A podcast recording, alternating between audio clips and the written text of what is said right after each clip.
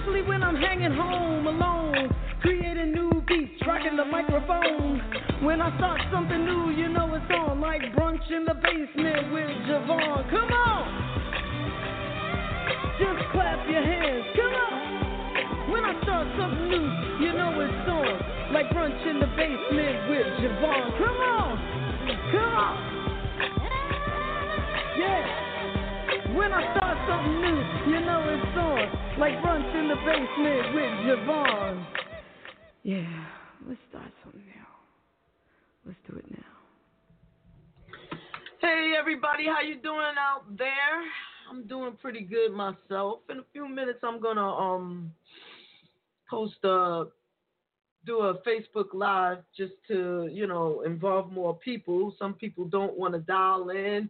Some people, you know, take issue with that. And yes, you will hear a little bit of sniffling today. Unfortunately, I feel like I'm coming down with something yet again. I just can't stay healthy for some reason. But we're going to work that out. So I'm excited to say that today, on today's show, Terez Mychelle, our favorite, will be joining us, as well as the Archbishop Carl Bean. And so, with that being said, you know it's going to be a very good conversation. So please let everybody you know know that they should be calling in to either add to the discussion or to learn from the discussion. All right. So what we're gonna do right now is um, what I'd like to do is play some maybe I don't know I want to play some music just to get us started. And I'm thinking it's the Christmas season, and it's also I don't know. Mr. Mr. Uh, Kenny Bobien is on my mind, so I'll probably play, play something by him today. Um, I just really want to get it started. Maybe a little gospel house. I don't know. I don't know.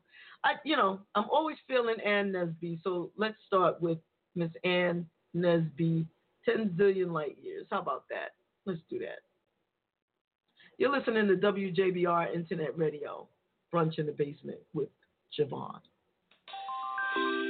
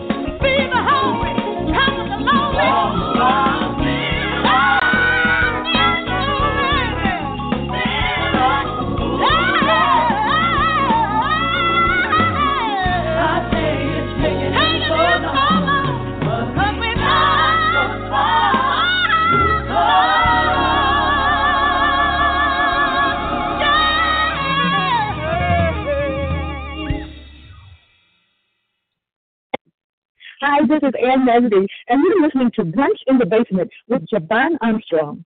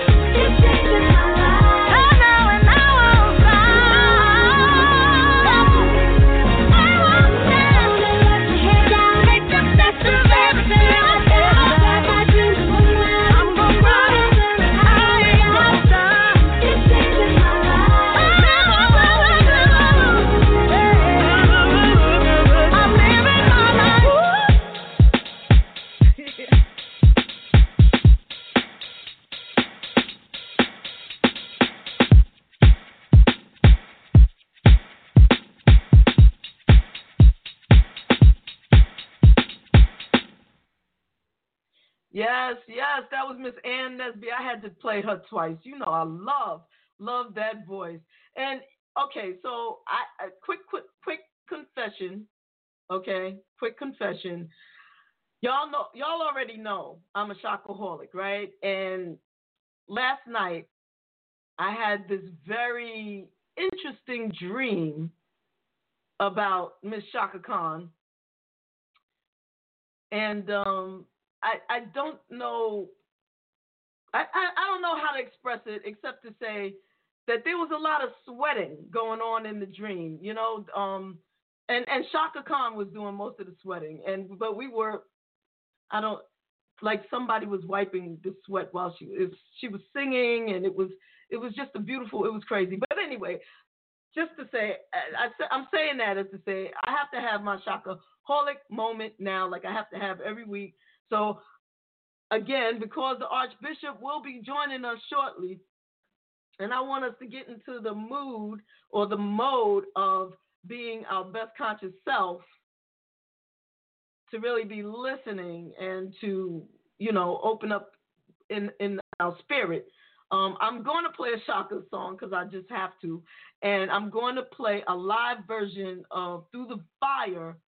And, um, you know, I think the spirit hits her when she's singing this. So y'all check this out. And I'm to do what I do and um, we'll be back shortly, okay? But check this out Chaka Khan through the fire with a little something extra on WJBR.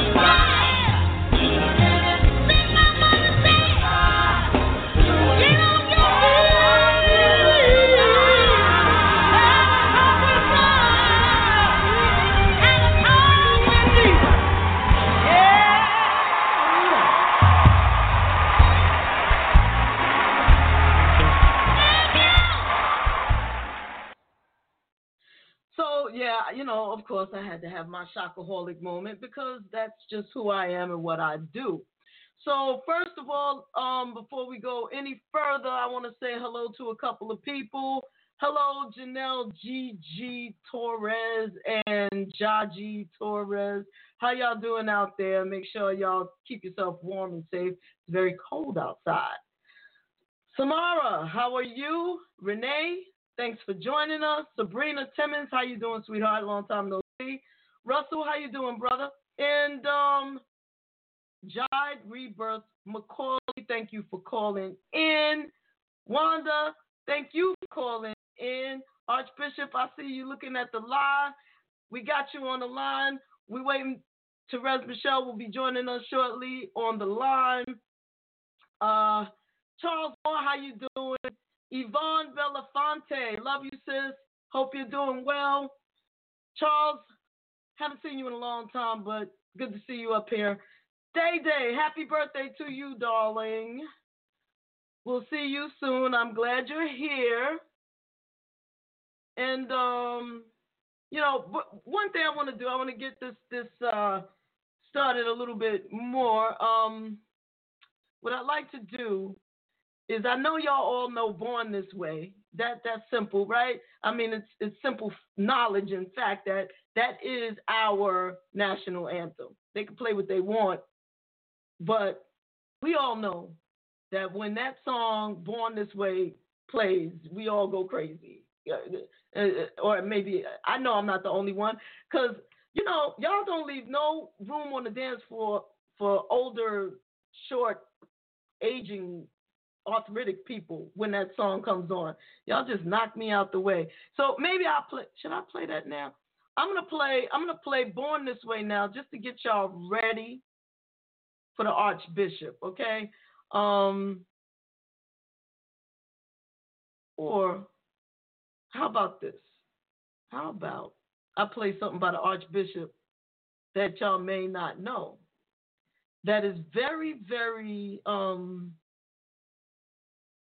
it, it transcends time. This song transcends time and is very relevant relevant to where we are today. Let me play Love is all we need. You learn something when you listen.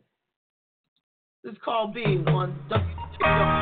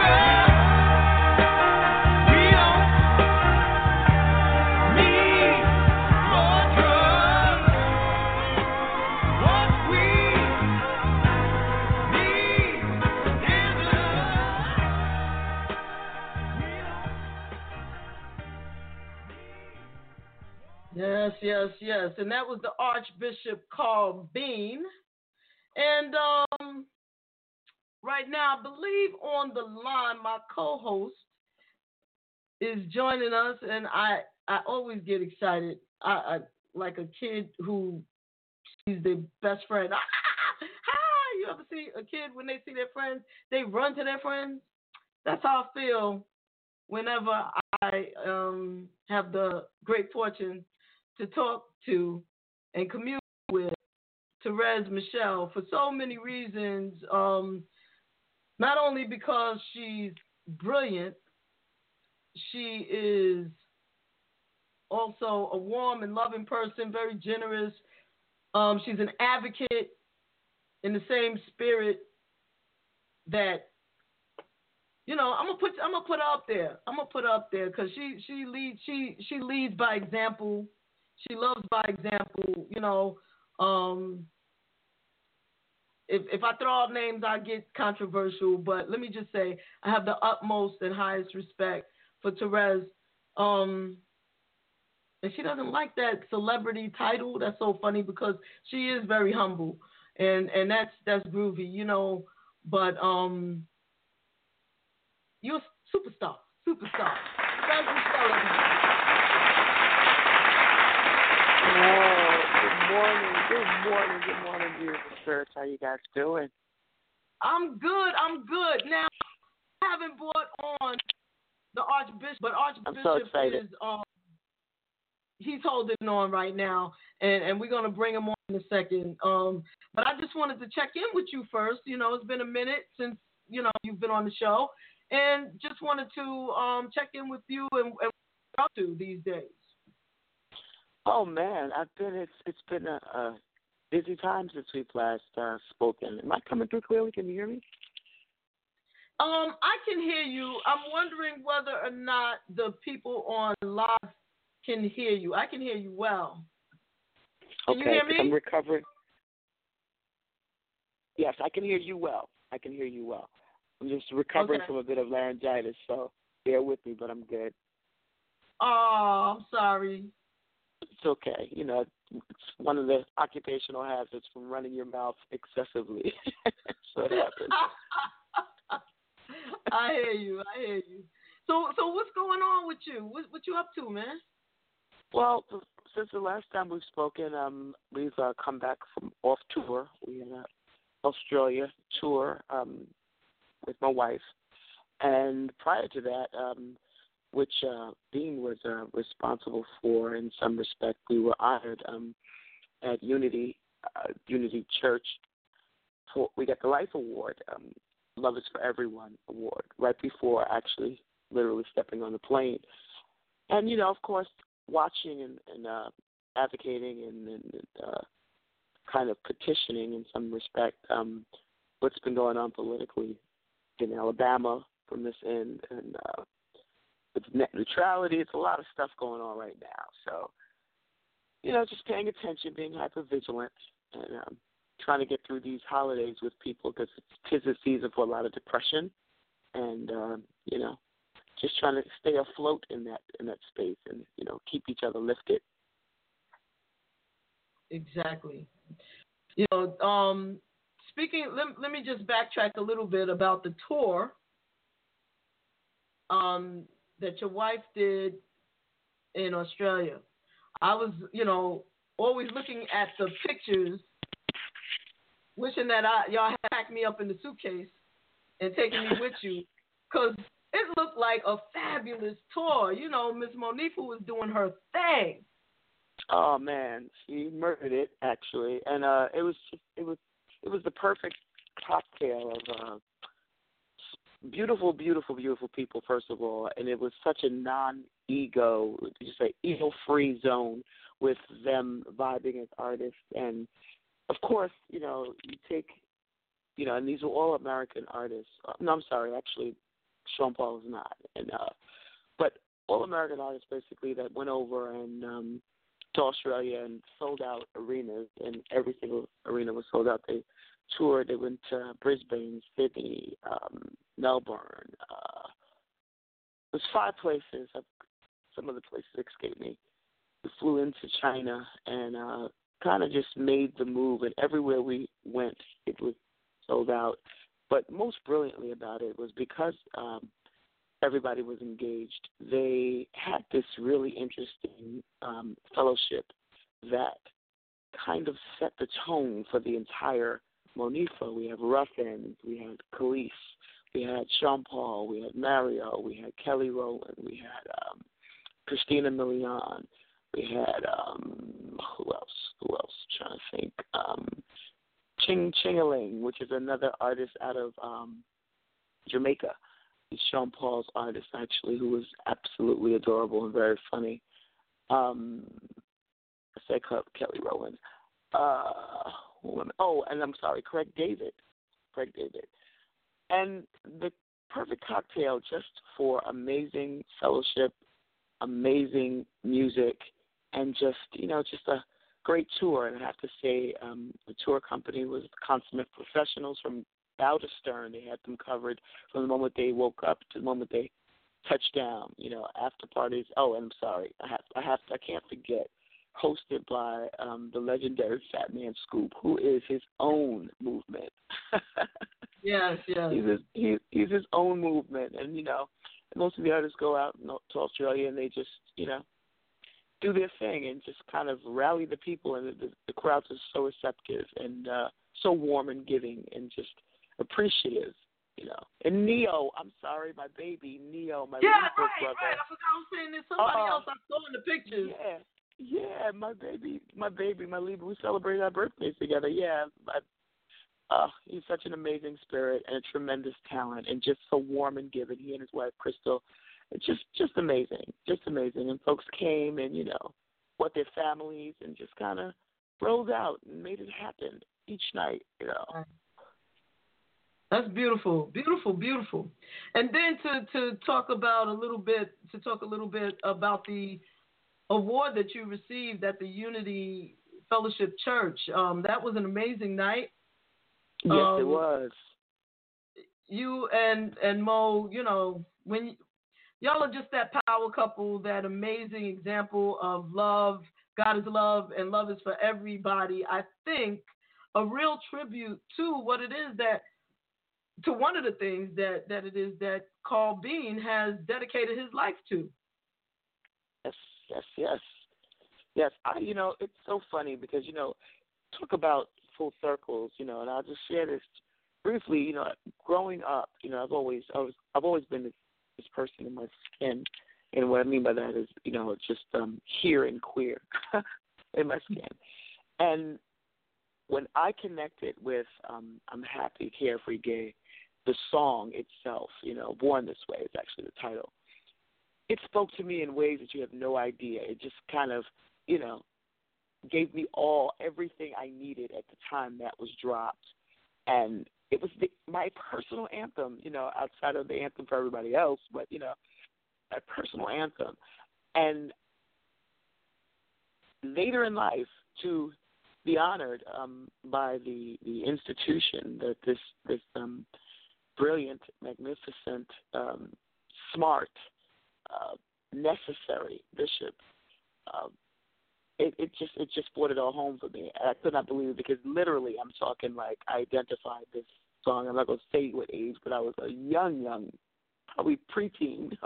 you know, just kind of really, really, really making that. It got me through. You know, so I would like to when he gets on, just personally thank him for, you know, giving me a soundtrack for um at a very, very early age for that. Yeah, and you're definitely not alone in that. I think all of us, especially those of us, I don't want to age you, but I'll I'll, I'll date myself.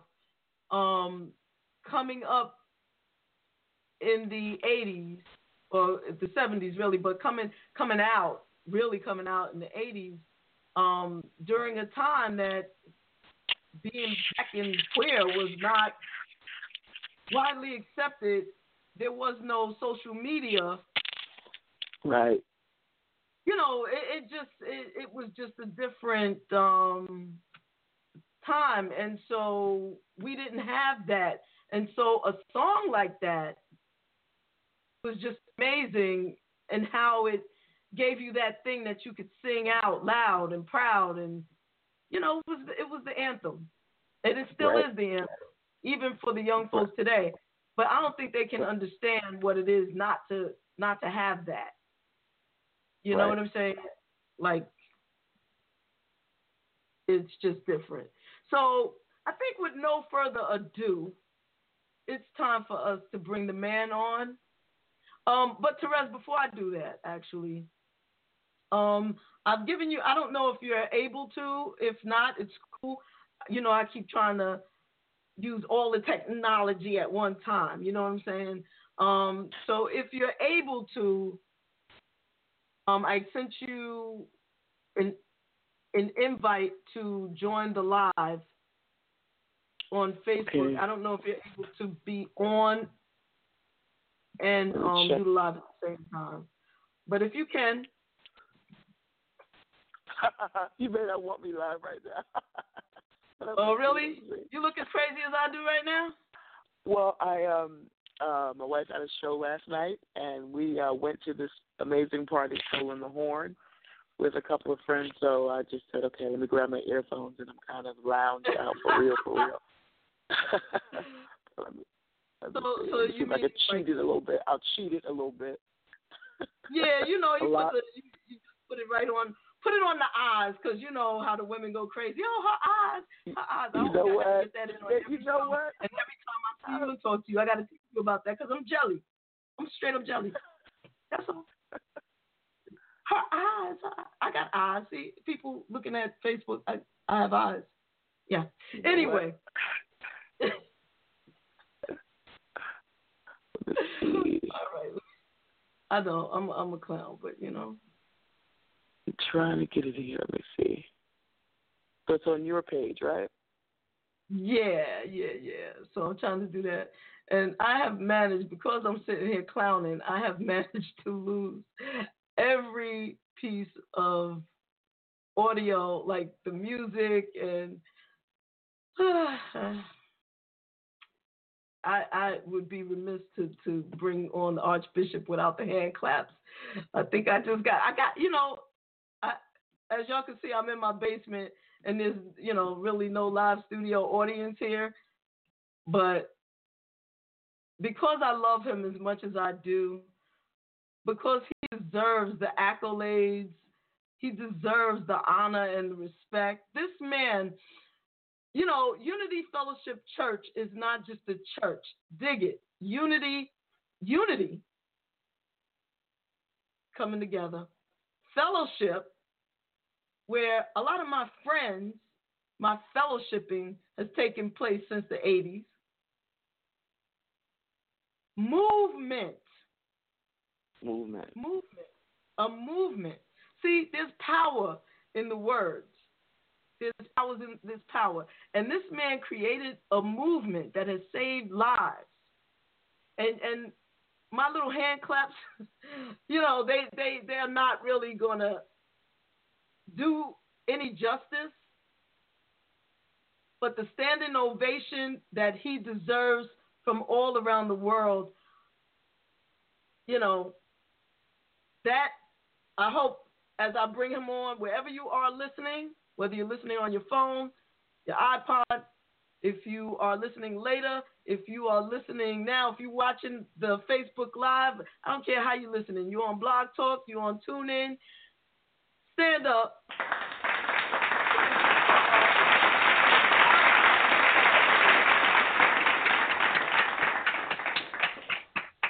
How you doing, Archbishop? I'm fine this morning. How are you both? We are blessed Wonderful. and blessed to have you. Well, I'm blessed to be here with you this morning and grateful. and we're grateful for you. So I know I know you wanted to talk a little bit about you know the things that are going on today, and if if I don't know whether or not you and Terez know one another personally, but let me please introduce you. Both of you are people that I respect and admire, and full circle. This is um this is now's the time. Good morning, Archbishop. My pleasure. We know we don't know each other, and I'm super excited to meet you.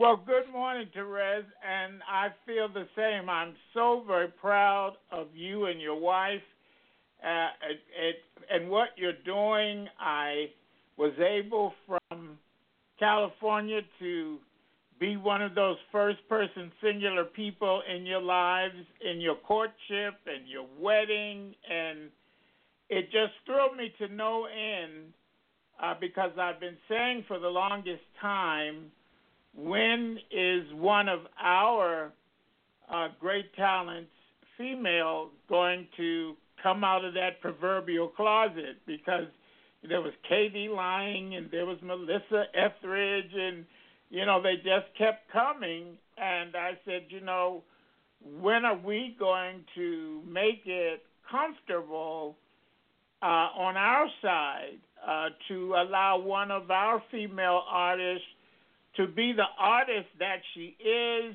and to be honest about all of who she is and continue to make her living in the arts. And when Monifah made that move, and the beauty of allowing the entire populace to be invited inside with all that it takes to make that decision and to make that move, I was just bubbling over with pride and I couldn't get enough of you. I put you guys on record and just kept repeated watching it over and over again. So I just oh. want to know how much I appreciate your abilities, your forthrightness, but most of all, the fact that whatever you had to go through as private citizens – uh, you went through that and still decided this is right, it's the right thing to do. And with what's going on in society, we want to do this for the world to see so that that little girl, little boy, wherever they are, that's feeling suicidal or feeling like it's impossible to, to be honest about their identity can really know that it's okay and it does get better so I just want to applaud you and your wife for taking that step and for taking it in such a public way. And you will never know the lives that you've saved and the lives that you've touched. But you also need to understand what you did in Black America by yes. taking that step. So I am I just couldn't wait when they said we wanted to give the awards. I said, "Well, Des, we don't have to vote on this. I can tell you who's going to get that one." So, oh, wow, wow, oh, absolutely. So I'm I'm very glad that JaVonne has brought us together, and I look forward to um, one day sitting down and breaking bread and just getting to be family together in person. Abs- oh my God! Thank you so much. Thank you so much. I so appreciate it. And you have a. I'm not sure if you heard prior to you coming on, but you have serviced my spirit at a very early age, you know, and planted a seed um, through music and, and, and through love, which is what music does. It's powerful by giving me the anthem as a young, young girl, um, searching for a spirit, or searching for something to connect to you know, that spoke to me, and that empowered me in a way with with Born This Way. I can't tell you what that song did for me very early, and still does to me now. Every time I hear the opening chords. So thank you so much. I, I um, humbly and graciously receive that coming from you. I appreciate it so much. You have no idea. You're more than welcome. You're more than welcome. So I just want to say that um, for those listening, for those watching, and let me just give them all a, a quick shout out, um, Archbishop and Terez, just so that y'all know that um, the lines are going crazy and there are a lot of people joining us on the live video. You have uh, Rachel Crane. How you doing, Rachel? Philip Premier, Tamika R. McDonald, Eric Gannison. I like to say hello to everybody. Asabi, who's also one of the warriors at uh, Unity in Newark. Nicole Sharif, Michelle James, how you doing? Hey Joe, um, Corey Turner, also of Unity Fellowship. Russell E. Thornhill Elder um, is in the house from California, and God bless you too, sir. Damon is letting us know that he can hear us, and it is his birthday, so we shout him out. Um, Armand Anderson, the Reverend Victoria M. Castillo, Castillo from Unity, one of one of the servant, servants of um, the Lord. Angela C. Smith, and you're very welcome. Thank you, thank you for listening. And we're talking about I was born this way, and I'm going to try to play it at the end of the show. And um, Tina, how you doing, sweetheart? Shannon. Tina says I'm silly. Tina is absolutely right. Kathia's young. And um, Damon said that there is also power in the name of Carl Bean.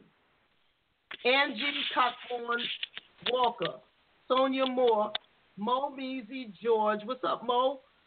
And um, Terez, I see you hanging out on the line, but I, I still don't see I don't see the eyes, the eyes. So I like to tease her about that. Archbishop, forgive me, I, am silly. But um, one thing I'm not silly about, and and one of my favorite sayings is, "Be worthy of the bullet that's coming to get you." So what I mean by that is that we all die by, by some means, right? And when we do something really big in the world, when we make power moves that disrupt the dysfunction of the world. Now, think about people, examples like um, Lincoln, right? Abraham Lincoln, uh, Martin Luther King, uh, Malcolm X.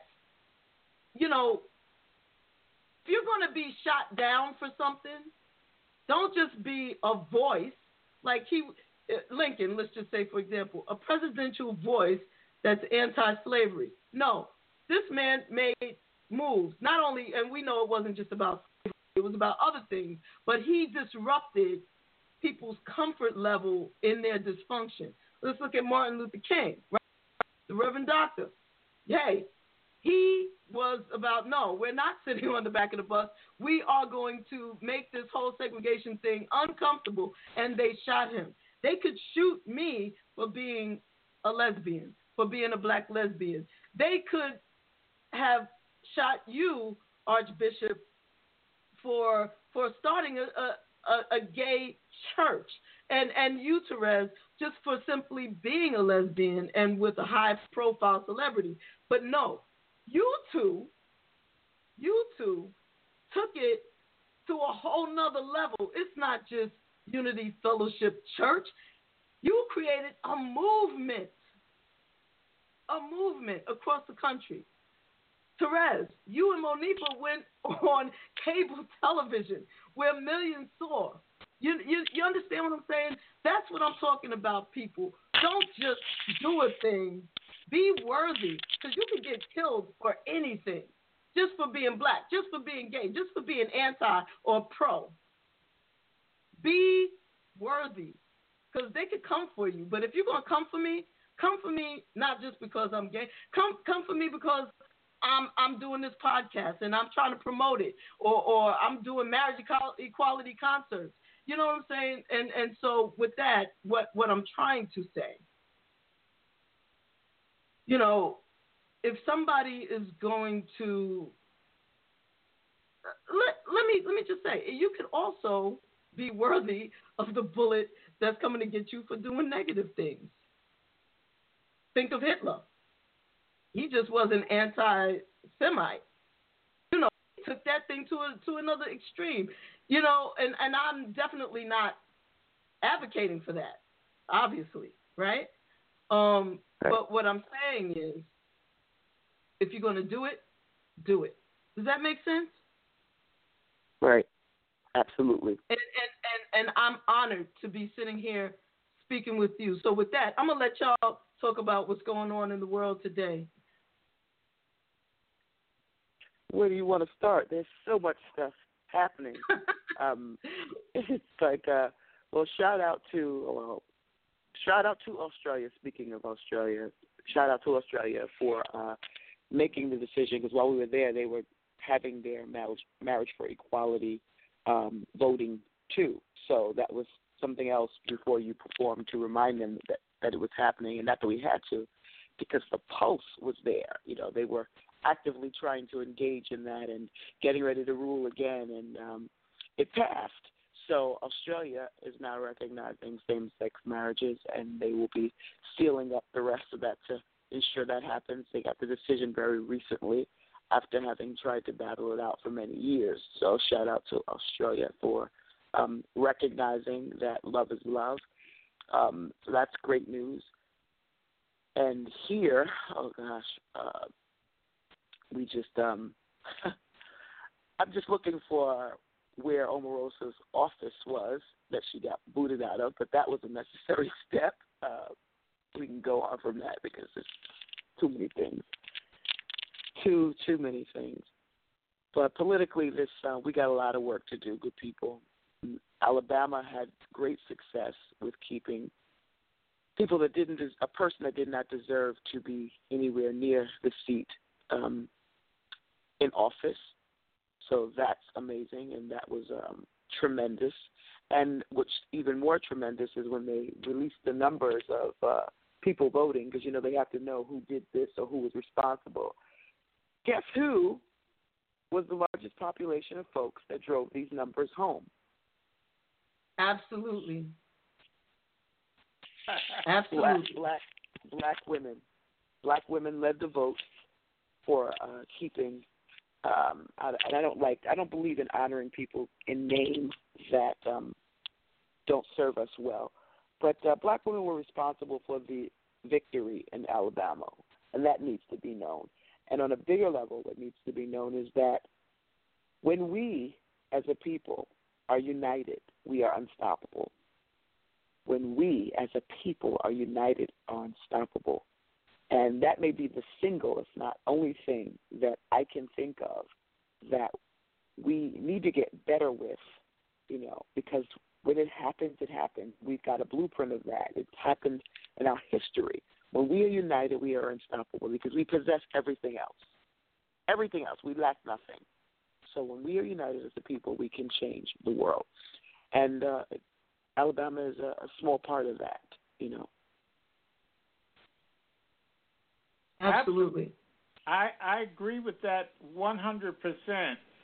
Uh, what I ask our people to do is to make sure that they stay locked into the social justice ethic as we continue our spiritual journey and not fall back into uh, the the simplistic idea of spirituality that only seeks to deal with a mythological uh, happiness in the hereafter. That it's real important that they understand that unity is birthed out of resistance. It was not birthed out of, I need to be accepted by the larger organization, quote, the church. The church said, uh, let them die, and chose uh, verses to say, these are the reasons that we are authentic in our theological thinking around them having these diseases and dying, and we have permission to look the other way and do nothing about it. Unity was birthed in resistance to organized church, organized religion, and the black church as a whole doing nothing about the deaths among our brothers and sisters due to HIV. And it's important that our members and those that are part of who we are never lose sight of that. Never lose sight of it was not me just saying, oh, let's start a church where gay people can be comfortable. It was my brothers are dying. I've spent my entire young life as a professional gospel singer with one of the biggest gospel acts in black gospel at the time, Alex Bradford and the Bradford Singers, knowing that the bulk of the gospel field is in fact gay and lesbian, they're not just going to allow the, us to die. When we have sung and built many of these churches and been in the back rooms with many of these people when we as young boys were molested, accosted by so many of these preachers who in the next moment after ejaculation would come up with now let us pray and ask God to forgive us. I I was in the back rooms and then I would be in the front room in the robe in the largest venues, in the biggest conferences, uh, creating systems for them to bankroll what they were doing. And just everything in me rose up and said, No, you're not going to just let us die and turn your head the other way and use some antiquated scriptures and excuse your behavior. So I want just want to make sure our people understand that every time you walk into a unity fellowship worship space, it is much more than just a, a, way for you to be able to practice a tradition or to deal with ritual and make it first. It is birthed out of the social justice ethic. And we must understand that every time we go to that place to have corporal worship, we must always have on the in the front of our minds and hearts those issues that our sisters still deal with as second class citizens, not being paid, inequality, and still being harassed. This entire thing around sexuality now with women that has men have been given a pass. We as black men must understand we've never had the privilege of what white men have had, but we've had male privilege as men. So I just want to say at this time it's so important that our membership be constantly vigilant and remember why Spirit called us into being. And it was not just to practice rituals and go away after the 11 o'clock hour or whenever we meet and call it a day. That my my call, being called forth both at Motown Studios when I had no idea I would be asked to sing about being homosexual in the public environment, and when I knew that was spirit guiding it, is because I was brought into the office with Mr. Gordy, and he purposely welcomed me. They didn't treat me like a second class citizen, and he didn't put it on a subsidiary label. I wasn't on Tamla or any of those subsidiaries. He put I Was Born This Way on Motown, on the main label. And my picture was in the hallway with Ross and the Temps and everyone. So I knew this is a seminal moment that a power greater than me has brought about because I didn't send the tape, I didn't audition, I didn't approach Motown. It it came and found me. So I just want everybody involved in our work to understand. And when they interviewed me, asked me when did the ministry start, I always tell them the day I stood in Mo West Studios and said from a little bitty boy, from a little bitty boy, I was born this way. Love me like I love you, and together, ain't no telling what we'll do. Born this way. That's the beginning of Spirit taking my voice worldwide. That was heard as uh, through in Australia, in Germany, in London. I still get hits on Facebook from disc jockeys and people around the globe.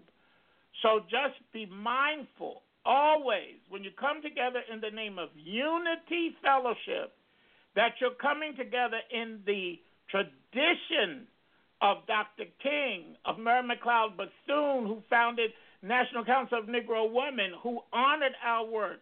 Uh, remember, we got the Image Award back in '87 from NAACP. We don't forget those things. I got the Prophetic Witness Award from the Southern Christian Leadership Conference.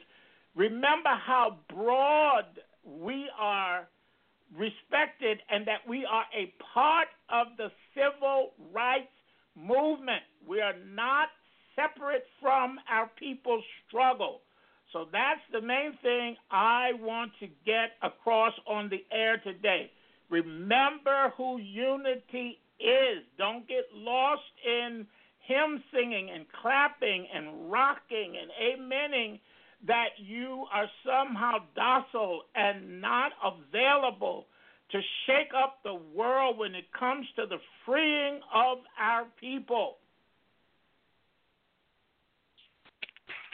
Amen. Amen. Amen. Thank you. You know, a lot of people don't have have never heard that, and I hope that those who are listening will will share that message. And you know, Terez, also you you mentioned about the the um the Alabama vote, right? And and and it really ties in the power that we have when we band together to make a difference, to, to make a positive difference. Absolutely. Absolutely. We've seen that. Uh, we've, like I said, we've got the blueprint from, uh, depending on your age group, you know, um, when uh, the tradition says that Rosa Parks uh, did not want to give up her seat. And when we band together, we were able to change things, you know. Um, most famously, the Montgomery boycott, let's boycott. And those same rules apply, you know, um, today. And like I said, we don't lack anything we need. Um, so we can change. Our, our dollars, our spending is projected in the trillions in this company. I mean, in this in this business called America, let's just say, our money, our spending habits are projected in the trillions in the country's economy. Therefore, you know, we have a say so in how it is run. And given that, we can change things when we meet them where they are. And there are a lot of disparities, and separation is the key to keeping us in a state that separates and locks us into submission, so to speak, to what's going on. But, you know, people that we have in office right now, because they're business people, do understand the power of uh, the dollar, if nothing else. And I absolutely they've displayed it's nothing else. But they are not for the people or the survival of the people, and it's been demonstrated through their acts and deeds thus far. So we just have to make sure that when we understand what our power is, that we utilize it in the way that's most effective, and it's generally in their pockets. Um, and standing united is the biggest threat of anything else. And Bishop Bean, please, thank you for that because um, that was very, very, very important. And uh, I'm glad this is a taped show because it's something that needs to be heard on a wider platform. But thank you for sharing the history and the uh, how uh, unity was germinated and came into fruition under what spirit and um, the spirit that still takes it today. You know, thank you. Oh, you're more than welcome. We, we just must stay vigilant, especially now and we cannot ever go along to get along. We can't allow the word Christian to be used and we buy into that meaning the same thing from whomever the speaker might be. We cannot close our eyes to the entire southern white evangelical uh, voting swath that supports Trump in all of his racist, misogynist, ugly uh, ideas that he's trying to put forth. That all those TV preachers, the Paula Whites, and all, we cannot get hypnotized into that which is totally against us. When you don't see people on the front line with our people, with Black Lives Matters, with the organizations that are out there advocating for human rights and justice, when you don't see them ever present, ever mentioning, that tells you how they vote behind closed doors. And we have to stop sticking our heads in the sand and talking about these closeted preachers that never vote for us and try to dance around the issues of being same gender loving and people sending me things that they preaching and saying, I don't want to read nothing they're saying, hear nothing they're saying. I don't believe in propping up the people that vote against my existence. I don't care what color they are, what category they walk under.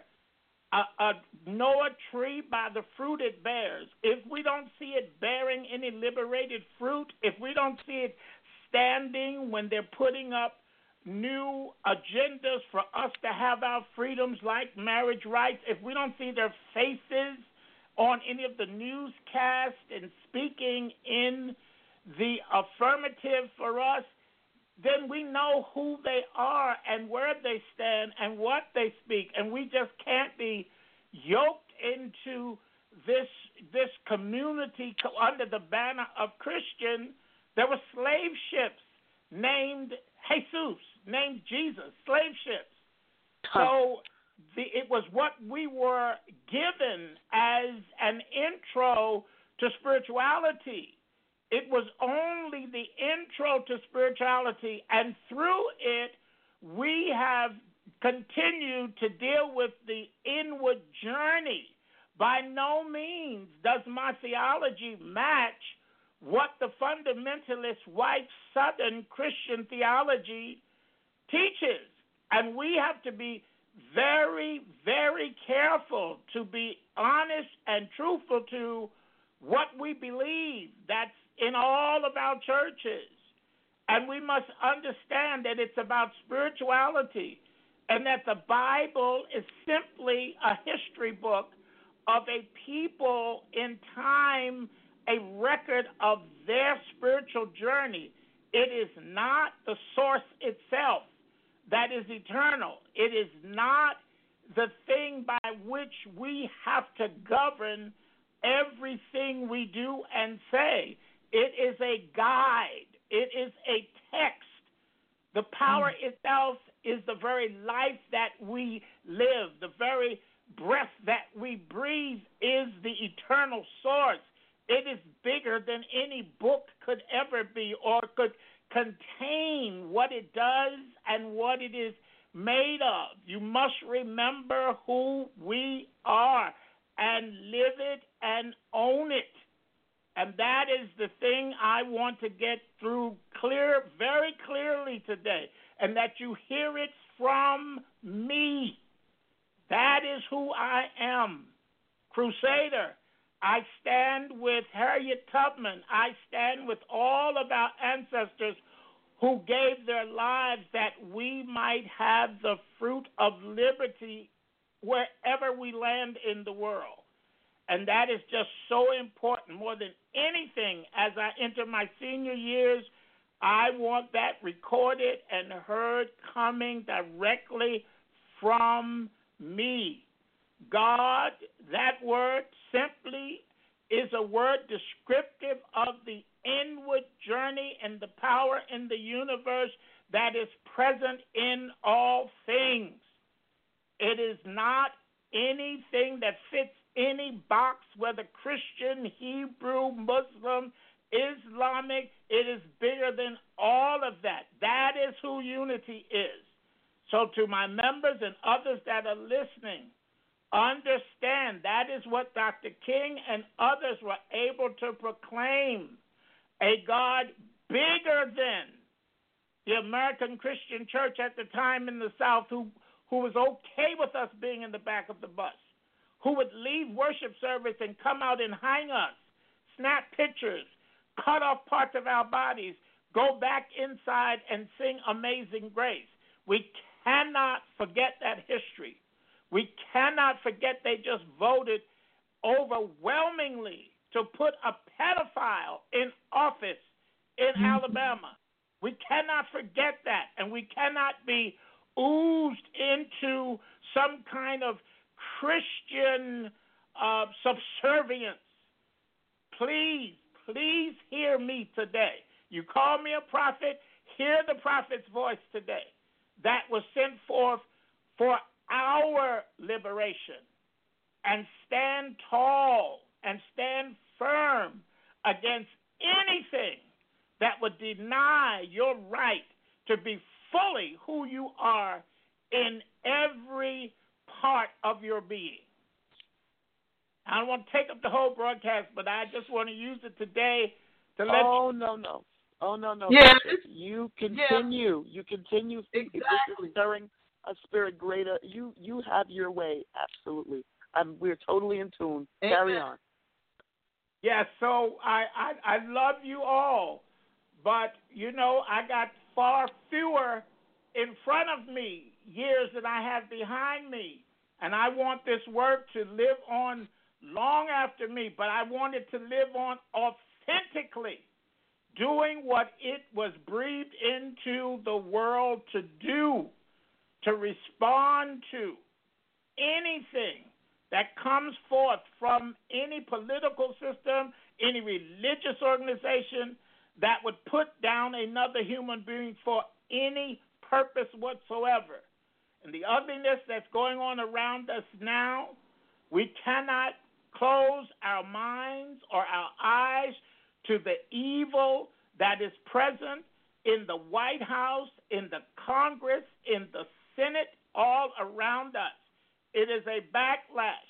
We have a man that is so strident with his envy of a black man having been president that he's willing to take the health care of the masses of the citizens just on his own personal vendetta to mm-hmm. destroy everything a black president did. So he's over and over tried to get in that that pre- separate mandate to fund this health care and he put it into this tax bill. He, he failed every other way, and they put it in this tax bill. That's this white supremacist, male, privileged hater of black people and especially black men to such a degree that it, in his own personal evil, he has to see that he wipes out whatever Obama did. And he's willing to sacrifice the health of masses of human beings. And they're standing up with him, the Southern evangelical Christians, the bulk of those Southern, they just don't wear the hood anymore. It's the same folk. Unity, you must always be vigilant. Whether that's up north or down south, you must step back, look at who's talking, but then look at that tree. And if it's never bared the fruit of the speech it's making, call it what it is and stand firm against it. And so that's what I want you to hear from me more than anything. Take it with you today as you move forward. Write your own chapter in your own book. Let the chapter of your life be the title of the testament for your life to talk about that which is greater than you. That's all those testaments are. They are the testament of a particular writer. Most of the names on them aren't the original writers. It's two and three generations down who were possibly their disciples. Know what that book really is and stop giving it some kind of perfected place in history that it should not hold. No writing, whether the Constitution, the Bible, the Quran, everything should be looked at in accordance to the time it was written and what was happening culturally, the dynamic of the culture at the time that it was being written, and where we are today in what we know. We are far more enlightened than they ever could have been.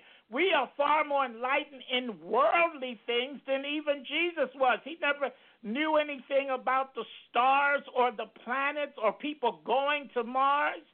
He was a spiritual genius, but we can't be entrapped in that kind of religious rhetoric that is docile and juvenile. And it is not unity, and it is not what I stood up to give my life to establish in the earth. And we have a long history of people that did it before us. You always go back and pay attention to Miss Parks, pay attention to Dr. King, pay attention to all of those persons before us, Ella Baker, pay attention to those persons who paved the way. Pay attention to Paul Robeson. Pay attention to those persons who gave their lives, gave their time, that we might have the freedoms. I didn't just get here on my own. I'm standing on the shoulders of Bayard Rustin. I'm standing on the shoulders of those persons, Jimmy uh, Baldwin. I'm standing on the shoulders of Langston Hughes. I'm standing on the shoulders of those persons before me that were out front in the fight. They never separated us from the black struggle. Langston was a part of the black struggle. Jimmy was a part of the black struggle. You have on film him debating Malcolm. I never felt I needed to leave my people. Our people have always, always embraced us, or I couldn't have recorded I was born this way on the largest black label ever to be known in the recording world. So remember that when they call my name, that I didn't do it on some label outside of Black America. It was done on the label inside of Black America that's most known. And they caused me to be able to make that statement in Black America to the world itself. Understand what really happened when that took place. It was it, through our people, with our people in 1977. That's way before others allowed their artists to talk about being homosexual in the public arena in the way that they allowed me to do it. And that was from our people, by our people, funded by our people. You, can't leave any of that history out. So that's the most important thing for me to say to you today. Hear from my lips our purpose, our call, and what it is we were birthed to do and make sure you're doing that and don't get lost in a lackadaisical, docile singing of hymns that were written by another culture from another culture, usually to to destroy who we were. It's important that you're always mindful in whatever you're doing. Be mindful in whatever you're saying, whatever groups you're meeting in whatever edicts you, you put out, before you put something out for public consumption, make sure in it there is contained that continuous element of liberation. If it comes from any Unity Fellowship church or the voices within, be vigilant around freedom and equality and justice first, for that is the call of God. There can be no liberty without those elements being contained therein. So that is the thing I want to say to you more than anything. I'm getting older. I cannot travel like I used to. I can't always be present. But these are the venues that give me the opportunity to be present. These are the things I would have said with in in the ball that night. These are the things I would have preached in the church had I been there this year. And so I would just want you to really understand who you are and what you were called to do.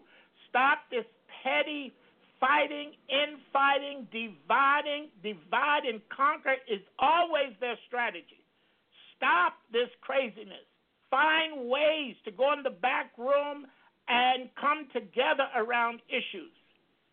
You must understand the importance of that and not allow yourselves to be constantly divided and fighting over trivialities when we're talking about the survival of our people. We are a part of the fight for survival as a black people, as an African people. We cannot ever divorce our fight as same gender loving people from the fight of our young brothers being murdered by policemen every day in the streets of America. It is the same fight, and you must not lose that clarity. All of it is the same battle. And that is very important for you to understand. It is not separate. My journey is from Harlem. I was a young homosexual man in Harlem. I was not down in the village. We were in black gay bars on 125th Street, on a, on 8th Avenue. I was in the Apollo backstage with Moms Mabley, other gay and lesbian artists. My journey was uptown in black America, in Baltimore, my home. It was among our own. It was it comes from when we were segregated. You, there was nowhere for you to move outside of black America when I was a young gay boy. And my lesbian sisters around me that were butch and otherwise. We were in segregated black America. So our journey is out of our people's struggle. Don't let anyone tell you it's separate. It's not. That's why I established our church in South Central Los Angeles, not in West Hollywood. We needed to do our work among our own. And please, please be conscious of that fact. We don't not like or love our brothers and sisters that are in the struggle, in the village or whatever, but our history is a different history. It did not start at the bar in the village. My history is my people's history. The first march I attended is 1957, before 63. The prayer pilgrimage in D.C. We went several years before. It was like the rehearsal for 63. That is that is what nurtured me. Thurgood Marshall came to speak to us as a junior branch of the NAACP in Baltimore, Maryland, when I was seven and eight and nine there in Baltimore. It was a part, this struggle is a part of the black struggle. It's not separate from. And that's another thing you must be conscious of. My greatest uh, help was Maxine Waters out here. It was it was the other black politicians. As I said earlier, it was the NAACP, it was the Southern Christian Leadership Conference, it was those progressive voices in our community. It wasn't the white gay community. have nothing against my brothers and sisters, but you must know the truth. Part of what I was fighting was that very community that still cards us in parts of the country certain nights are black night at, at clubs, even here in LA, still. The hip hop night, that's just another way of saying this is the night we're going to play the traditional music from your community. To me, that's like sharecropping us. I, I wouldn't dare step in one of those joints and make them richer, and they're going to create a night for my people. And on other nights, they card us two and three and four IDs to get in that racist behavior is still going on in the broader gay community. We can't ignore any of that. And as I said, I ain't going to take up the whole show. It's just a few things I wanted to make sure you heard from me. Yes, okay. sir. So I have a question for you, Archbishop. If someone said, if someone asked you, what is liberation theology? What would be and and from where was it born? What would be your answer? Liberation theology as a studied form comes out of Latin America. It was Catholic priests at the time in Latin America who stood up against the uh, regimes in in those countries that was in cahoots often with the hierarchy of the Catholic Church, the Pope and what have you. These were young priests who fought back against the oppression of the poor. That's where you will see. Now, eh, when it comes to our community, you, you look historically, you can look up um, social justice and you'll see social religious titles with the word social in it is kind of marking that same march in American theology. But liberation theology simply theology is simply God talk. So liberation theology is ongoing. It's ever evolving. That's one of the things. In order to be free around spirituality, you can never be tied to something when it was born and what it did at the time of its birthing. So, liberation theology is an ongoing concept of people defining their spirituality or their concept of God in ways that that entity fits their struggle. So when I could not stomach what I was being asked to do as our brothers and sisters were dying, and when I started looking into, when I walked away from the industry, it's because I started looking into, well, what is this thing? It didn't even have a name for it. It was called GRID in the beginning, gay related immunodeficiency syndrome. And they were mm. trying to name it and trying to come. So when I started to get the information, when I first saw the stats, the white uh, gay community was just talking about gay men. When I started to really dig in to get information, when I saw the first stats that I held in my hand from the CDC, it categorized black heterosexual women, black babies being born with the virus, uh, this huge category of heterosexual men and women that were IV drug users. None of that was being talked about when they were talking about this new gay uh, virus at the time before they named it. They were simply saying it's being found in gay men. When I went to when it was bugging me and I said I need to find out what this is, then I saw these other numbers. No one was saying black women or babies, black babies, brown babies being born with it, heterosexual men and women uh, infected through IV drug uses. None of that was in the news media. None, none of that was being talked about. It was as if that didn't really matter. It was gay related immunodeficiency syndrome. And that's when I said, well, if I didn't know this as a gay man, then my people really don't know it. So I've got to take, go back to my people and say, look, this is not a gay disease, and it's not just infecting gay men in our community. We got women languishing privately, hiding with this disease. We've got babies being born with disease. We've got brothers and sisters who've been using IV drugs, heroin and stuff, who have this disease. We've got sickle cell folk and, and leukemia that got have this disease because of blood transfusion. So I had to come back and say something that wasn't being said in the media. So there again, I was getting calls. I hope all you fact when I got the first put my number in the paper with the first article that this black preacher is going around trying to do something with this GRID. I would get calls every day. I hope you faggot you die. I hope all you niggas die from AIDS. That's what unity's born out of. Not all we went to have prayer meeting. It came out of the continued struggle for our survival. That was constant when I picked up my phone every morning. There were there were threats of bombs in L.A. We had to call the cops in.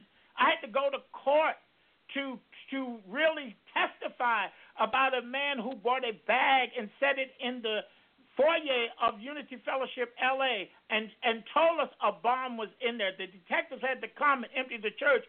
Vera, myself, and others had to actually go to court, and they gave him time and locked him up.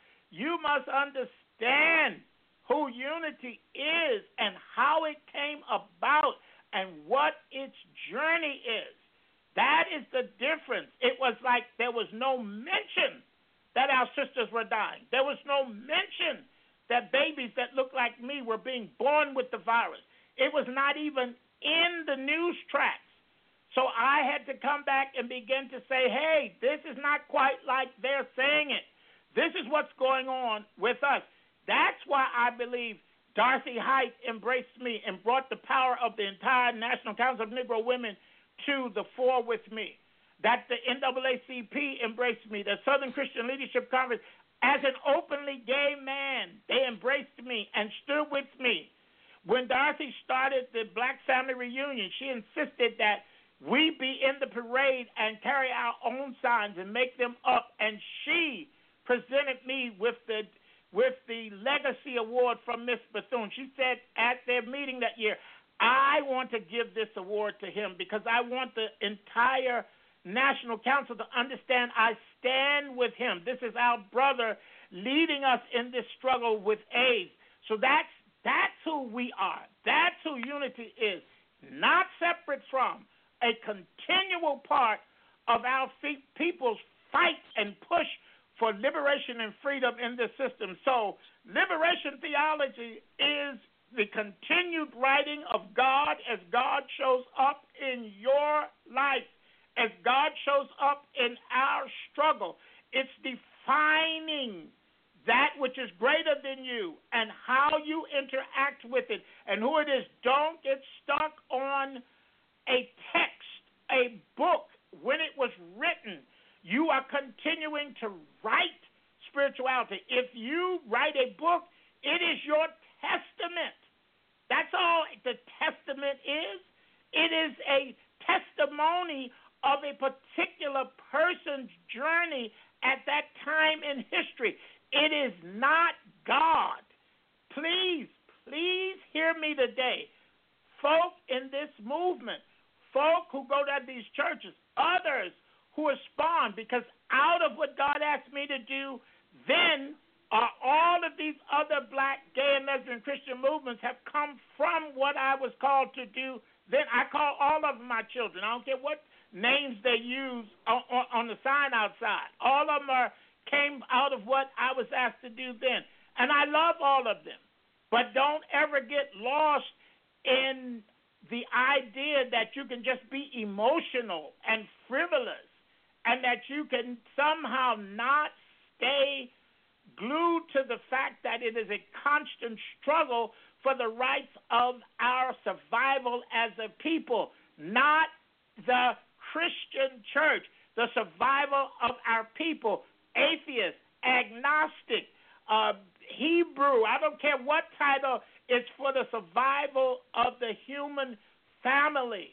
Spirituality is much bigger than the Christian dynamic.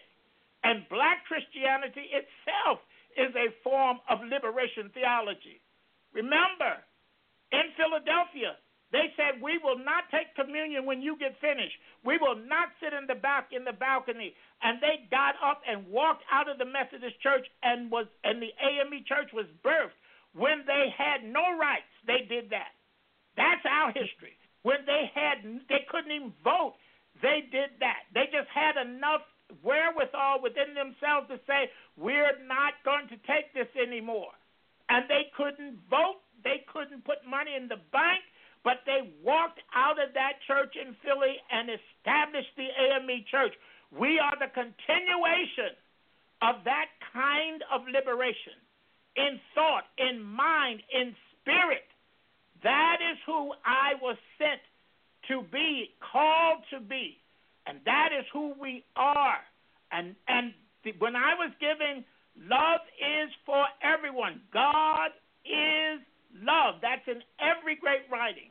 Whether Quran, Bible, I don't care, Hindu, Buddhist, that that is where everyone lands. That God is love. Love is for everyone. For years I didn't know it spelled life. It took one of my students in LA to say, Pastor, you know what? our the acronym for our motto. I said, "What are you talking about? It's life." I said, "What are you talking about?" They said, "Love is for everyone." It's L I F E. It blew me away, and that was years after I was using it. And I said, "Oh my God!" And I got it. But that's what it is. Our spiritual journey is that love is for everyone. They don't have to even have a spiritual thought. Love is God. God is love. Not Baptist, not Pentecostal, not Catholic, not Christian. Love is for everyone. That's unity. And you can't make unity anything else. If you do, it is not unity. So understand that and, and be ever vigilant. As I say, if God says so, I'll be 74. I don't know how many more I got ahead of me. But this must live on. But it must live on authentically. It must live on in an authentic fashion, and it must stand firm on what it comes from. You must own that. Own Dr. King. He is the foundation of who we are. Own Miss Bethune. Own those people. Harriet Tubman. Own it is who we come from. It is who we are part and parcel of. We don't spring forth from a fight in the village in 69. I applaud that. They are my brothers and the sisters in the fight for liberation. But that is not what we. I was gay in Baltimore in 50. I was a little boy that was effeminate. I came up around very butch women and very feminine. In those days, we said drag queens. We didn't have the word transgender. But I came up in that milieu in Baltimore in the 50s. I was, quote, in what they call drags in black Baltimore in the 50s, walking up and down the street in black Baltimore, not in a black gay community separate from the community. We've always been in the midst of the community. Always. Nothing new. There was nowhere to go during times of segregation. We didn't have a, the wherewithal to leave the black community. So black people have always embraced their own kind. That you must understand that. Langston wrote his work in Harlem. Jimmy Baldwin did his work in Harlem. You must understand that. Moms Mabley wore men's suits, ties, shirts in Harlem. We were all young, backstage at the Apollo, very gay. It was about our talent. It wasn't about our sexual orientation. No one was saying you need to butch it up. We were who we were in Harlem, in black Baltimore. To understand your history. Your founder is from black America. His entire journey is black. His entire journey. I can't say it enough. Everything that you know of me, everything that I was allowed to do in this world has been born out of my people and our struggle. Everything. Every, and remember, unity. Remember, every move I made comes out of our peoples. Everyone who backed me comes from our people, our major civil rights organizations backed unity, backed Minority AIDS Project. It don't don't separate yourselves. You they can't call National Council of Negro Women and not call unity. You sit here with the Legacy Award for Mary McLeod Bethune. We have it. We have the Image Award. We have it. As openly gay people on the front lines in the fight against AIDS, they said we were the leaders of the community in the AIDS fight. They would say, ask Reverend Bean. That's our AIDS man. That's how they said it in those days. Reverend Bean, what do you need to say about that? When other communities would try to come and take all the money, Maxine and them would stand, wait a minute, wait, we got our own AIDS man here. That's the kind of language. It was black church women who fought in this county to get me funding. They said, no, no, no. We don't care about any of that stuff you're saying. Our AIDS man is Reverend Bean. And if there's any money in the county or the city for AIDS, you got to give it to our AIDS man. That was old black women with probably third and fourth grade education. But that's who was with me in the fight at the Board of Supervisors in the county. It was our people. We are not separate from our people. I'm done. I didn't mean to take up all the time, Terez. I'm sorry. No, no, no, no, no, no. This needed to be said more than you absolutely know. Um, I, I can't thank you enough. You know, one for continuously educating me in some areas that I just did not know, and it's so important that people understand this because I've I've fostered conversations, particularly in the Black Lives Matter movement. You know, something interesting in the divide came up right after uh, we quote unquote got you know the marriage equality thing passed.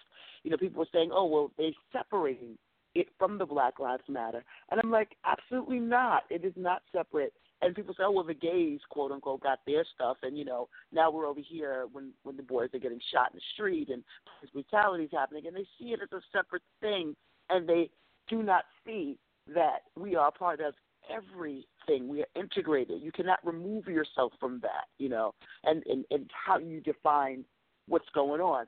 and it is so incredibly important that you just said that. You know, um, and I praise certain individuals that you know were very uh, vocal on my timeline. You know, um, about how separatism, the gays get this and we don't, separating African American struggles with, from gay struggles, and it is not. You have gay people in the front lines in the Black Lives Matter. So please understand, like how vast and how prolific your statement was right now, because that's what needed to be shared. So thank you. Like I'm just I'm listening as a student. I'm listening as a as a someone who just um you know embraces and and needed to hear exactly what you said, Bishop. So there's no apology necessary. I, I'd like you to continue. You know, um, because that's important. It really is. It's important. Well, hopefully, if if if the Lord says so, I hope to be up in 18 and kind of back on my feet. And one of the last things I've asked the strength to do from Spirit is, I hope to be able to come around the country and do personal seminars where you all can come in a room with me and just hear from me and ask me whatever questions you need. I, that's like kind of the the, the, the, the culmination of what I'd like to do in my latter years, uh, make myself available outside of the religious setting, but just in a setting around spirituality and social justice where everyone uh, is welcome um, and is able to have me personally present to hear my own voice and to get knowledge around whatever it is because it's it's just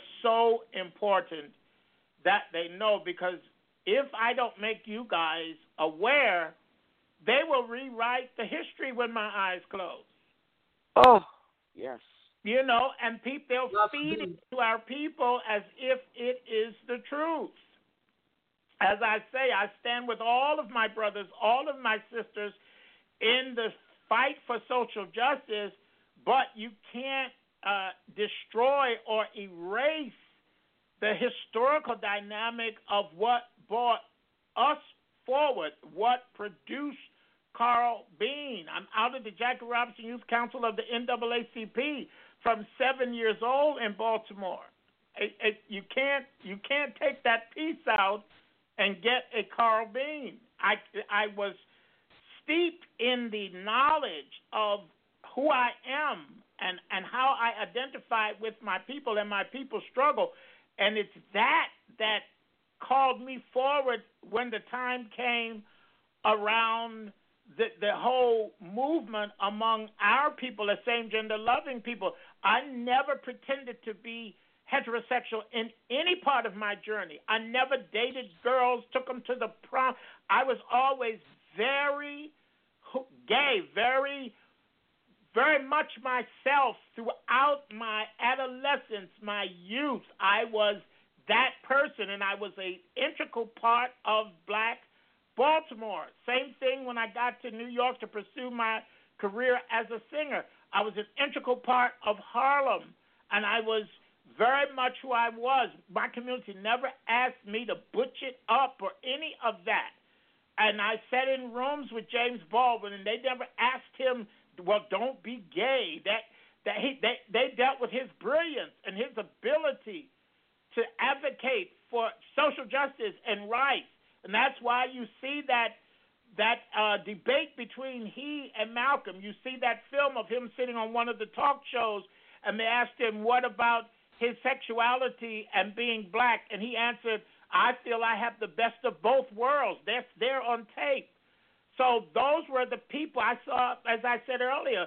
Moms Mabley wore that old kind of maid stuff or whatever on stage, but backstage she was in very male attire. No one was saying, well, Moms, you shouldn't wear that.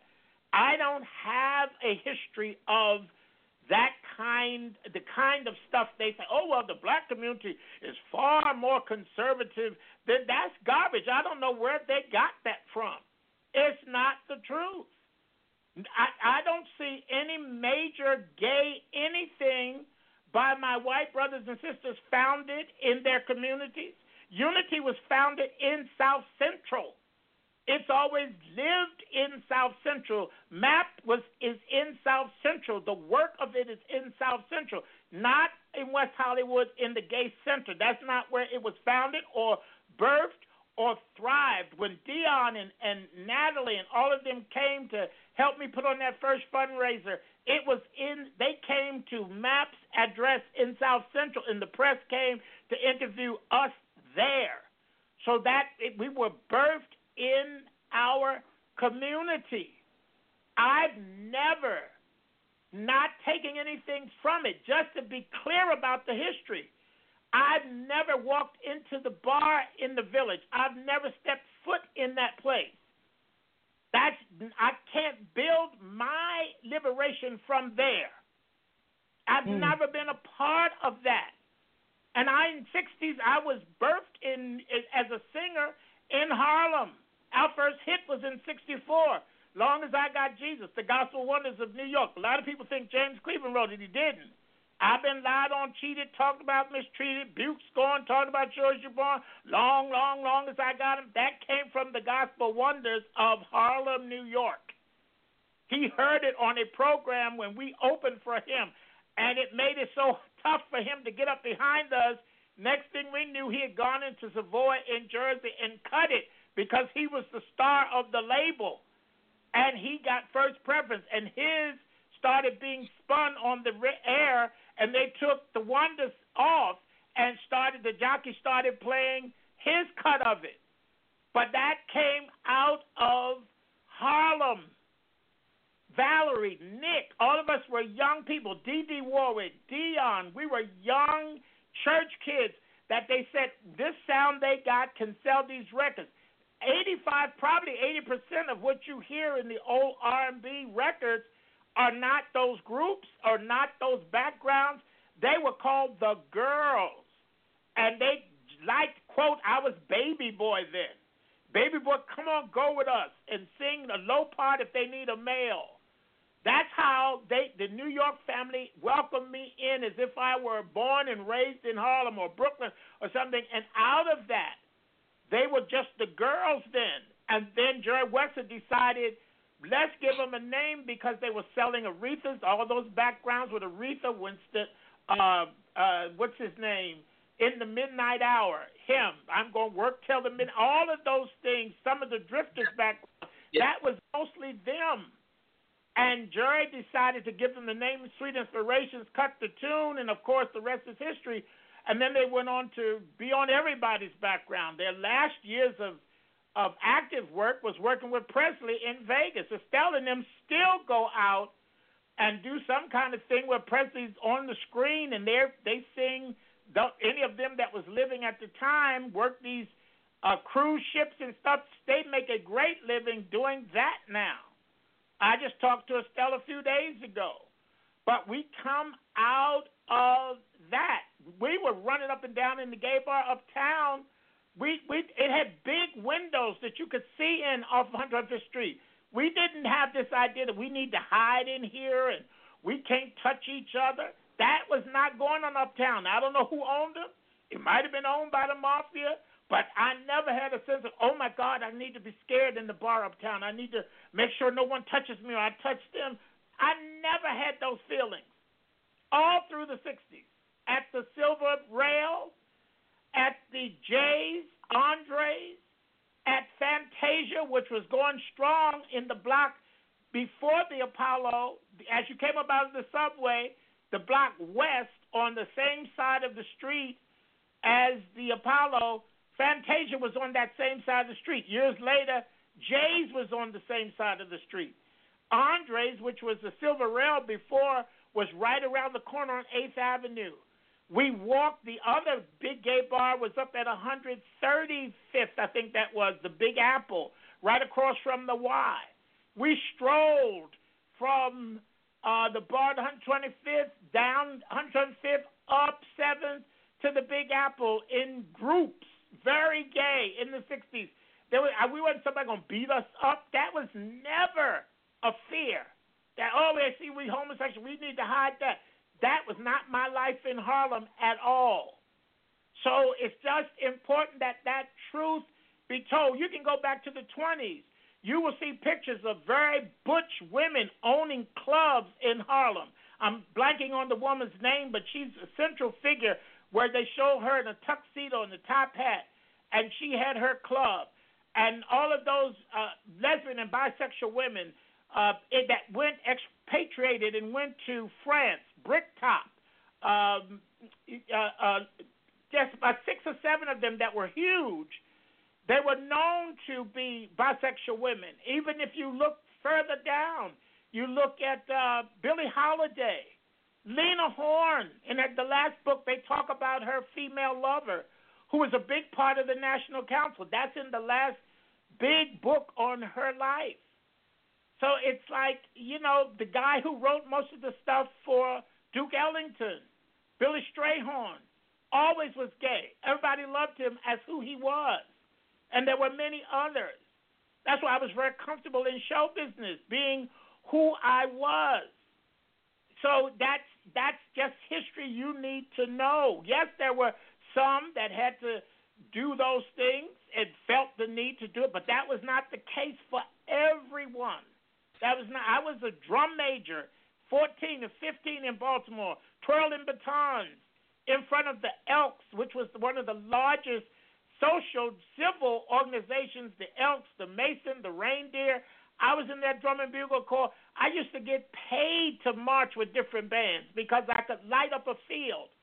I didn't even go to Dunbar High. They hired me when they played the football game on Thanksgiving Day uh, with Howard and Morgan coming to Baltimore, and the bands was invited to march. They hired me to march in front of their band, very gay, because of my ability to twirl and excite the audience. That's my history. It ain't something that just oh I was running around trying to play football and trying to act butch. That's not truth, and that was in my community. And as I said earlier, they always say that. Well, the black community is much more conservative. I don't see the white uh, gay Irishman starting a white gay Irish organization in the Irish section of New York. As a matter of fact, for years they didn't even want them to march in their parade. I don't see a great gay something in the Italian community where they say the mafioso run. So who who is the conservative ones? Who is not our people? But if we die, that mistruth will become the truth because there will be no voices left to refute it. And so that's what I consider the important thing for the rest of my years because Jimmy is gone and Moms Mabley is gone and and and Langston is gone and Bayard Rustin is gone and there's just a few of us that the virus didn't wipe out and we've got to make sure those of you coming behind us know that history, record that history, and say, no, we got this firsthand. This isn't something we heard from someone. We got this from one of our own who lived it in our community and was successful in the arts in our community and is telling the truth about who we've always been. That's what I consider it important for me to do before my time shall come to leave the planet, so that it is not rewritten in an erroneous way that doesn't tell the truth about the love and the nurturing of black people in this country. It is essential that we tell that truth and that we show that. I I love my people. I love our history. I love everything about us, our culture. I love our rhythms. I love the fact that most of what is created in America came out of us, jazz, R&B. Most of that came through us, blues. Those dynamics come right out of us from the a lot of it from the motherland, all those rhythms straight out of Africa. Out of those tribes that were dropped in South Carolina, the Virginias, uh, New Orleans. They always ask me, what kind of singer do you consider myself? I say I am a singer of the soil.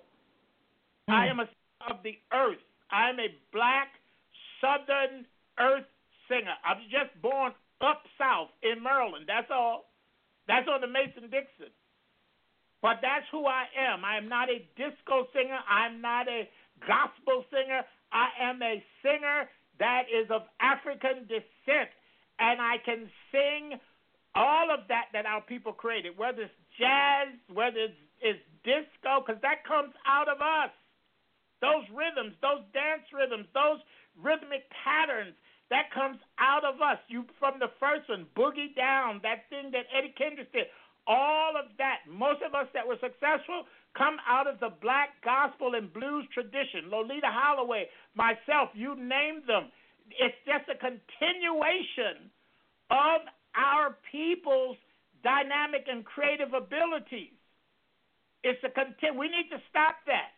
How is it that that Beethoven and and and all those folk, old music is called classical, and we call ours old school? That's nuts. Yes. Yeah. Ours You is know- the continuation of a great art form, and thus it continues. Hip hop. It's just a, a name of how it continued. It's the same music. It's the same beats, the same rhythms. People, you can go back to Pigmeat Markham talking over rhythmic patterns. Here come the judge. Here come the judge. Everybody talking about it. Here come. That's way back when I was a kid. In my youth, there was that kind of poetry over music. I remember when the New York Community Choir, which all of my friends were a part of, out of O'Neill's Church in Harlem, sang behind Nikki Giovanni, and that album was a smash. She did poetry over gospel too. But I also remember the last poets and how popular they were. Gil Scott Heron. It's a continuation of the art form, no matter what title or name they give it.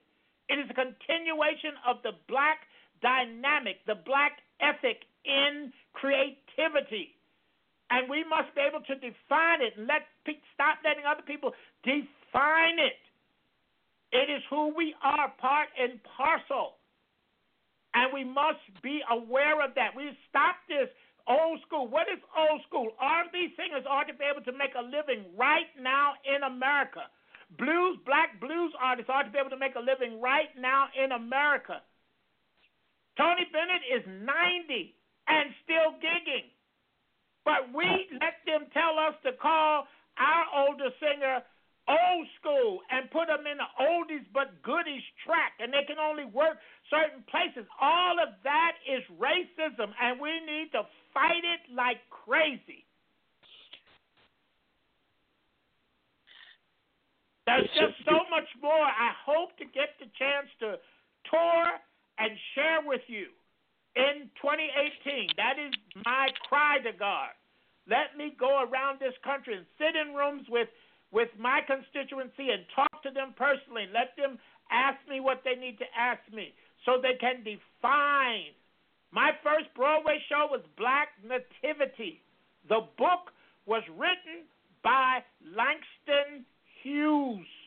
The Bradford Singers and the Stars of Faith, who had been the Ward Singers, were the groups that were out front in Black Nativity. The book was by Langston. Vinnette Carroll, who was just reading in that, became the entrepreneur who created the Urban Art Corps, out of which we developed uh, Arms Too Short to Box with God, Don't Bother Me, I Can't Cope, came out of Urban Art Corps in the late 60s, early 70s.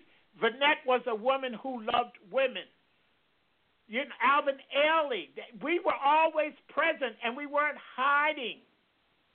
And it's just so important. They're always talking about other people who are openly gay. We were too. And we were on the front lines and in the major Broadway theaters. 85% of the cast was gay and lesbian. And it's essential that you know who Vinnette Carroll was and read about her and look her up and see how she came along when the great, quote, white way wasn't doing so good and developed those black shows that began to make money hand over foot. It's just, there's just so much that gets, lack of a better word, whitewashed. And it's not truth. And it's just essential that you know those things and that you lift the people that have been there. Nona Hendryx has never hidden who she is and was the major source of the material for LaBelle. She and Vicky Wickham have been together for I don't know how many years now and been proudly walking together as a couple for years and years. When at the whole life of LaBelle, Nona was who she was. So it's just real important. There's just so much that we have to make sure is recorded and that we're able to spit it out when we get on panels and they say, well, you know, the black community is so conservative. They told that lie around magic marriage equality, and look at what happened in Maryland. They voted for it. And you had black preachers who stood up in the midst of those other fundamentalist black preachers and told their congregants this is a civil ordinance. It has nothing to do with your theology. Everyone who pays taxes needs to have the right. We are a part of that lineage of black theology, of social theology, of those men who stood up in Maryland just a few years ago and said, This has nothing to do with your religion. This has to do with civil rights, social equality. And they need to have all of the same rights that the rest of us have. So, again, those were those preachers, black in Maryland, who stood up at a time when it was needed. That history must be remembered. It continues to go on. You can concentrate on those that are fighting you, you will never get anywhere. Concentrate on those that are with you. Get in the room with them and come out strong and be a force against, be the resistance don't spend all your energy talking about those who don't agree. Find out who your brothers and sisters are that do agree. Come together. Put your minds together, your heads together. I have nothing against that. That's important that you have coalition. But don't let just being in coalition rewrite your journey, your history. That's what's so important in this. So, again, I didn't mean for it to be the Carl Bean show. so, but anyway, while I'm living, you need to hear it from me. That's all. Absolutely, and we will be having you back on throughout 2018 because it's it's an it's going to be a very important and powerful year, and your voice needs to be heard. And as Terez said, this show is recorded, and anything else that I can do, you know, to assist and then making sure that your voice is heard. You know I'm going to do that. And again, Cheryl and I love you to pieces, but you already know that. I just want to go on record for saying I also want to. I got some things in mind, and thank you for the inspiration, Bishop Bean. I will want. I want to be in contact with you so I can. Um, you just you just inspired so much. You have no idea, but you will. You will because I look forward to it. Sitting well, down with you face up, to face. up on Facebook, and I'll give you all my information. Perfect. Will do. All right. That's going to be powerful. I'm that looking right forward. And JaVonne, yeah, thank you. Too. Thank you for being that link that caused us, us to come together, and thank you for saying yes to your creative inclinations to take this platform from which we can speak when others may not invite us to speak, but only invite those that they're comfortable with to represent our people. Uh, it's important that platforms such as yours uh, have ways for us to get the truth out there. And, and as Terez said earlier, this is a time that we must be vigilant. This is this is a very dangerous time. They're just cloaking it under different wordings and titles, but it's the same ugly, racist propaganda uh, at work in, in this country right now to um, make us third and fourth class citizens if they can. And we've got to fight it. That Republican Party as a whole, I don't want to hear about not all of them. As a whole, they vote to destroy the things that would lift the general populace black, white, brown, it doesn't matter. They just voted to get rid of the personal mandate, to keep the insurance, the ACA funded as a whole. They keep showing us. So if you keep showing me, I don't have to ask who you are. You, Right. you show, Exactly. I buy what you show me. And right now, that's at work against our very survival. And ain't nobody going to leave it now that they done thrown them out and talk about coming back to our people. I ain't buying it. Right. Yeah. Absolutely. I want to thank you both so very much for giving up some of your time on this beautiful, blessed Saturday afternoon. And for everybody who's been watching on live, I mean, there's been a lot of people making comments. Some people have inboxed me things, and I, I we just don't have time to read those things. But um, I just want you, Archbishop, to know, and you, Terez, to know that y'all are very inspirational. Um, monumental in in the legacy that you continue to create continue to create because it ain't over till it's over. So we're going to record everything everything and and make sure that everybody knows what it is that needs to be said and and hear what what needs to be heard from from your lips you know? Well, and I- um I appreciate that, daughter. well we love you we love you and we appreciate you and Very much. honestly, all the things that I've done, you know, creatively, actually was inspired, inspired by the Unity Fellowship Church movement, and and, and Ah. allowed me the personal freedom to do it all. You know that that that freedom that comes from knowing that your voice matters, and I got that from from Unity uh, Fellowship Church movement.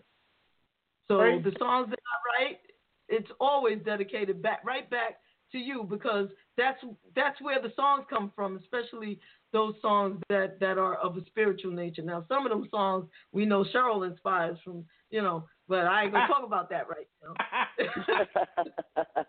But the other songs, you know, those those absolutely 100 percent without a shadow of a doubt, and I tell it all the time. I admit it. I I spit it, and and I'm happy to to confess it that a lot of times those songs are just in, inspirations from something that I've heard, felt, or experienced through my Unity Fellowship experience, and and that's thanks to you. Well, thank you. I bless you for that. Uh, you and Terez both. Just know the importance of who you, both of you, are today, what it is that you will continue, and why you were chosen. Walk proud in that call. Never be afraid of the things that Spirit places in your heart. They, uh, they're only a, a moment away from materializing. That is to say, that the moment you own what you're inspired to do and make the move to do it, the help that you need will show up. I'm a living witness. It'll be rough sometimes in the going, but if it's if it's from the heart and you mean it for the betterment of the human family, the things you need will show up in ways that will surprise you and you will bring that thing to fruition. So I just want to encourage all of you out there don't shy away or shun the things that come up in your spirit to get done for the people and for our people, especially in the way that we are harassed and killed and treated in this unjust society. Know that if it's in your heart, step out on faith and it, it will materialize and you will cause it to come to fruition and you will see it come and become what you were inspired to make it. So that's the thing that I want to give in these retiring years the opportunity to, to sit with you, talk with you, share with you, and to inspire you to do things long after I'm gone, to keep walking in that tradition of liberation and social justice and human rights, and that we we can't ever retire any of that because you're on a strong footing. You're standing on solid ground. Never doubt that. So I just love you all. I love how you've been called. I love what you were called to do. Terez, you and your sweetheart, let her know how much I love her and what she's done and what you all do every time you step out in the public arena. Same thing for you, JaVonne, and your sweetheart with that beautiful voice. I'll never forget her singing Order My Steps. It still rings in my heart from years ago in Newark. So Yes. use your gifts, use your talents, and go forth with whatever it is that you know this is right, this is bubbling in me, and I just feel I got to do it. Trust it. Trust your inspiration. Trust your call and step out on it, and it'll come true. I, I can promise you that it'll come true. With all the stuff you might have to go through, don't let any of that stop you. Just keep pushing forward with what you know you're inspired to make happen. And I do look forward to seeing y'all in the coming year and being in your presence and breaking bread with you and laughing with you and all that good stuff. Oh, thank you. Absolutely. Thank you so much. Oh, All right, y'all. Thank you. You're more yes, than welcome. And what what what I'm gonna do right now is for those people who've been I don't know, maybe under a rock somewhere or just born yesterday. Maybe they've never heard Born This Way, but I'm going to play it on the outro. So thank you, everybody, for listening. Thank you, everybody, for joining in. And um, from us to you, we live you, we love you. Stay strong and be worthy of the bullet coming to get you. I'm walking through life in nature's disguise. Yeah. You laugh at me and you criticize. Yeah, cause I'm happy, carefree, and gay. Yes, I'm gay. Ain't no fault to that. I was born this way. Yeah, now I won't cut you.